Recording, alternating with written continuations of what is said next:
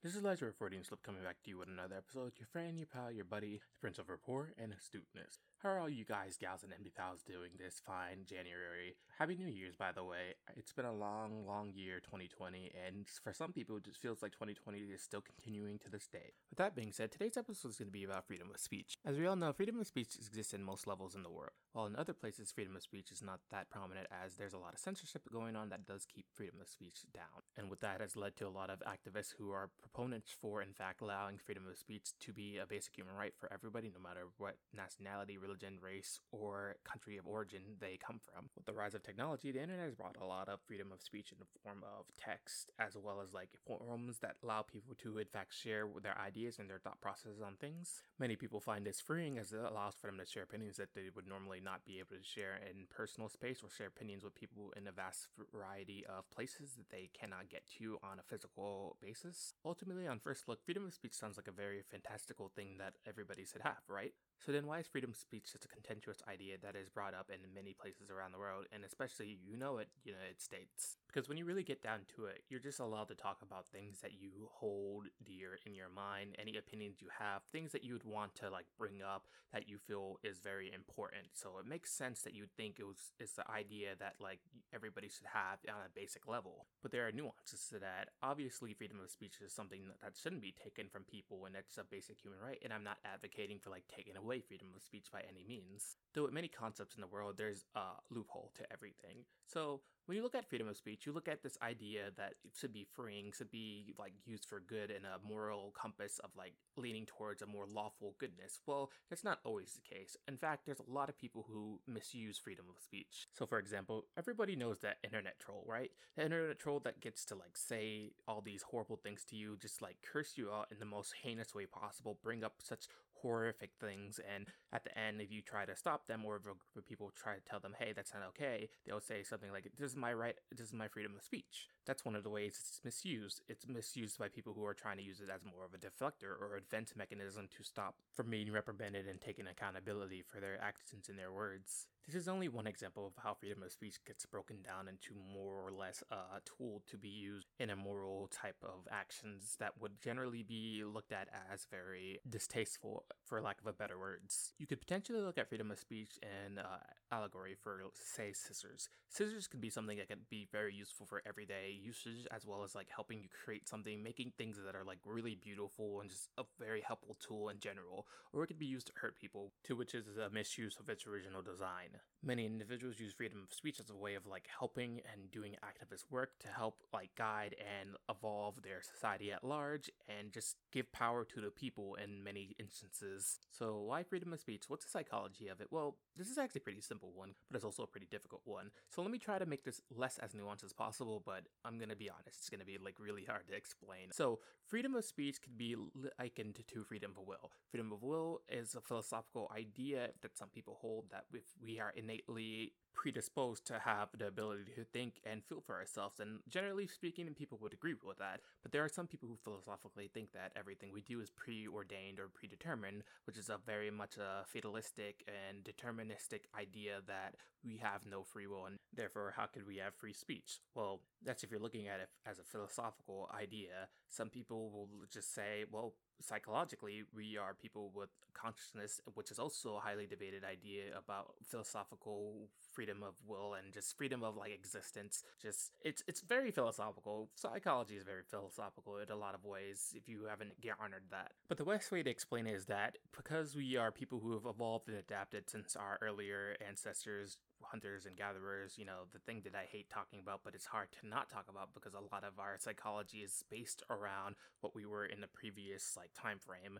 But as we evolved from there, we started gaining this ability to think freely for ourselves. We started like having more of a self-centered idea of what we want to do. Like I said in a previous episode, when it comes to uh, the ability of being altruistic or not being altruistic, we have become more self-centered as the years have progressed, as like time has evolved, mostly on a society front, with the ability to think for ourselves, of course, evolved into the ability to make uh, choices and decisions for ourselves, which also filled the opinions and the thoughts that we would then voice to be our ability to speak our freedom of mind. And for better or for worse, that has been a key thing in our human history and our just evolution as people. It's the fact that we gain the ability to be able to voice our opinions and our thoughts that freedom of speech is such a big thing in our society. The ability to, in fact, not take a certain level of discomfort and instead being able to like voice it, let it be known, allow people to understand what you're trying to say, and just advocate for something that's important to you.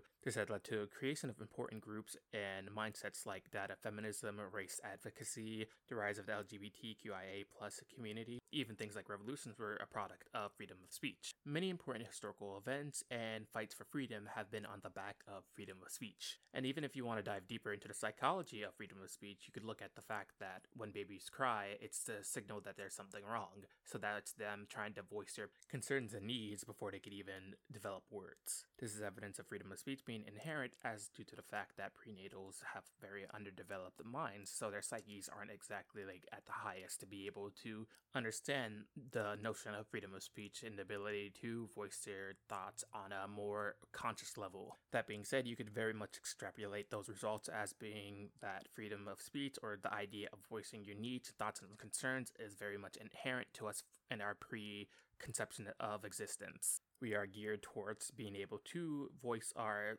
thoughts and opinions when it comes to our health, safety, and our need to, well, exist. With the psychology and the more positive aspects of freedom of speech out of the way, let's dive into more of how freedom of speech can break down. See, with the good, there also is the bad when people have the ability to voice their opinions, people could also, you know, have dumb opinions. And there were definitely people with like very dumb opinions and very dumb thoughts that could obviously cause harm and be nothing but painful for other folks. This is evident if you go back to the internet trolls analogy, where people who, in fact, are just looking to incite some sort of reaction and elicit these bad uh, feelings from people who are rightly so not happy with, with, things that are being said about them or about things that they hold dear. That can take uh, a lot of more mediums, like there are those who purposely say very hateful comments about someone's ethnicity, which goes along the lines of hating people for their race and just something that is very like detrimental to that person and can cause very much psychological damage. Those idea propagates, and that could be uh, something of a very bad group idea, and then we get the KKK basically. So what does it exemplify? Well, it exemplifies the idea that freedom of speech can in fact cause a lot of harm, and it's not just a victimless crime when you say something that could incite some sort of,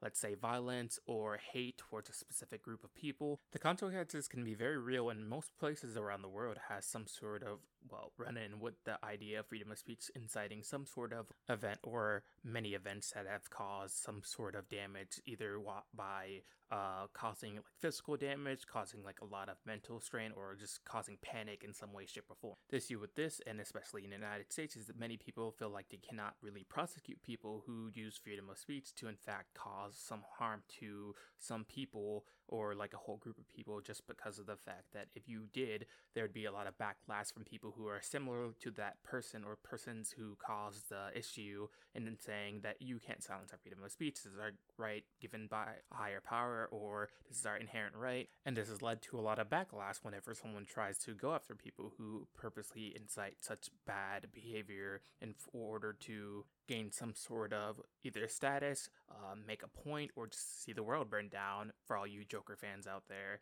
We really do live in a society this spawns this contentious debate of freedom of speech and whether or not it could be used to do such horrific things and when it's knowingly done in that specific way. In the States, freedom of speech isn't allowing for people who incite violence, who uh, promote hate speech of any person based on their race, religion, sexuality, or gender. And in other places around the world, and I'm going to use Europe as an example, they also have similar laws and ordinances that allow for people to not be able to do certain things like that. But of course, it's usually what more prominent figures, and people generally are able to do that in like very nuanced and subtle ways. There are people who go to their online forums that, in fact, do engage with this. They plan certain actions and uh, events that could be considered very horrific and harmful to other people, and they don't generally get modernized because of the fact that nobody likes to be associated with the idea of infringing on freedom of speech, because a lot of people will relate such an idea to that of a dictatorships where they are unable to speak their mind and they're basically slaves of their uh, country or a person in the the head position. And ultimately, a lot of forums are about business making their money. So if they get associated with this idea, then they're going to lose a lot of their consumers. So they try not to step in at this. But of course, this gives a bad precedent. As you know,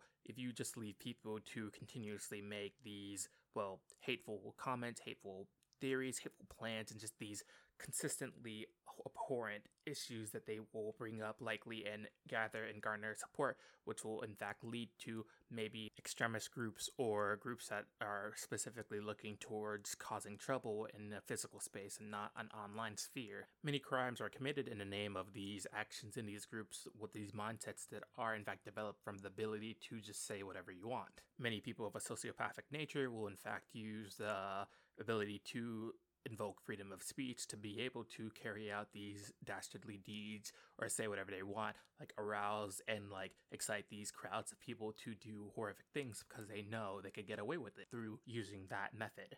It's a continued topic of whether or not you could just allow people to, in fact, say whatever they want that could, in fact, cause harm or do things that would hurt other people. And there are a lot of websites that are trying to crack down on it to lesser or better degree of like passing I'm talking about Facebook and its bad uh, ability to maybe monitor people who are actually talking about shitty things instead of people who keep getting uh, blocked and banned and just like suspended because of telling people off who are in fact being shitty. But many people, of course, don't feel like it's enough because, well, there are still a lot of people who have these accounts that are just like heavily popular and are spreading these ideas to this day, to this sec, this like consistently millisecond. So I raise this question to y'all: What does free speech mean to you? I implore y'all to like really think about free speech and like come up with examples and just look at the history behind places and see if free speech now should be in fact just like looked at in a better manner. With that being said, let's get to the part of this episode where I talk about more of my personal feelings on this and less of a well,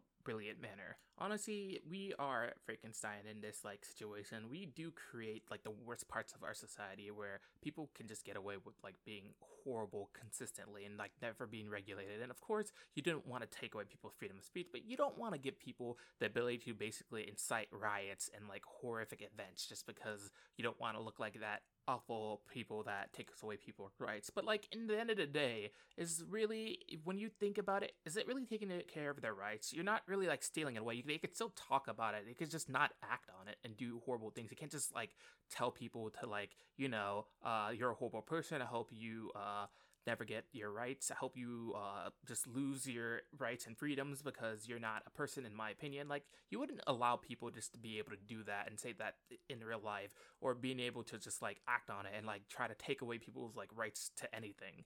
I mean, like most places of the free world, quote unquote, would also know what I'm talking about when it comes to like people taking away other people's rights or doing actions or things to which they do it just because of the fact that they could gain something out of it and it just like inconveniences other people. Like a lot of people in the UK have felt the same thing when it came to Brit exit.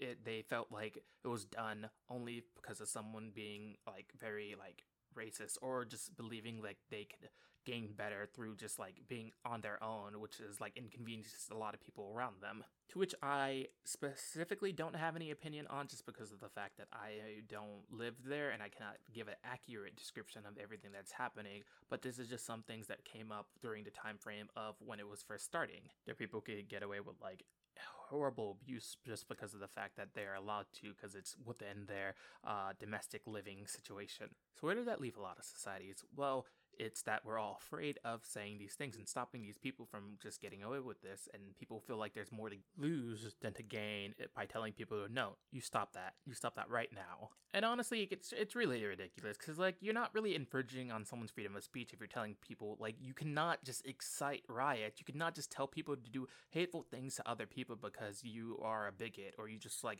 want to see the world burn down. You gotta, like, you gotta put your foot down because these are the type these are like the high school bully types you can't just like let them get away with this or else they're gonna like grow up and do like more crime or something of a harsher nature when they like get older and a popular adage in the united states is that your right to swing your fist ends when it meets another person's face that basically exemplifies if you are doing something that could obviously cause harm to somebody, that's not freedom of speech anymore. That's just you uh, being antagonistic. Let's say being catcalled is a very big example of this. If you catcall someone, they're gonna feel uncomfortable, and if you keep doing it, and like finally someone acts on it and does something like horrible, say they harm or assault the person being catcalled, then well, it's a catcaller's fault. You cited some incident that caused the obvious harm of a person who is being catcalled. This is something like you can't just get away with. It's not a victimless crime, especially if you're doing something that will cause something to happen. People are very much still a group mindset, a collective where they feel that they need to follow when a certain types of people will say certain things. So if people start buying into this idea of like, hey, I say what I want, and there are gonna be people who will buy into that and they're gonna act on it, and it's just the truth of the matter. Actions have consequences, and if you can't deal with the consequences that come from your words and what you've been doing that affects other people, well, then freedom of speech is not freedom from consequences. You're still gonna experience a consequence if you're what you're doing is, of course, bad. So finally, that's more of my opinion on this uh, topic. And with that, we've come to the end of today's episode. This is Freudian Slip, and y'all have a wonderful day.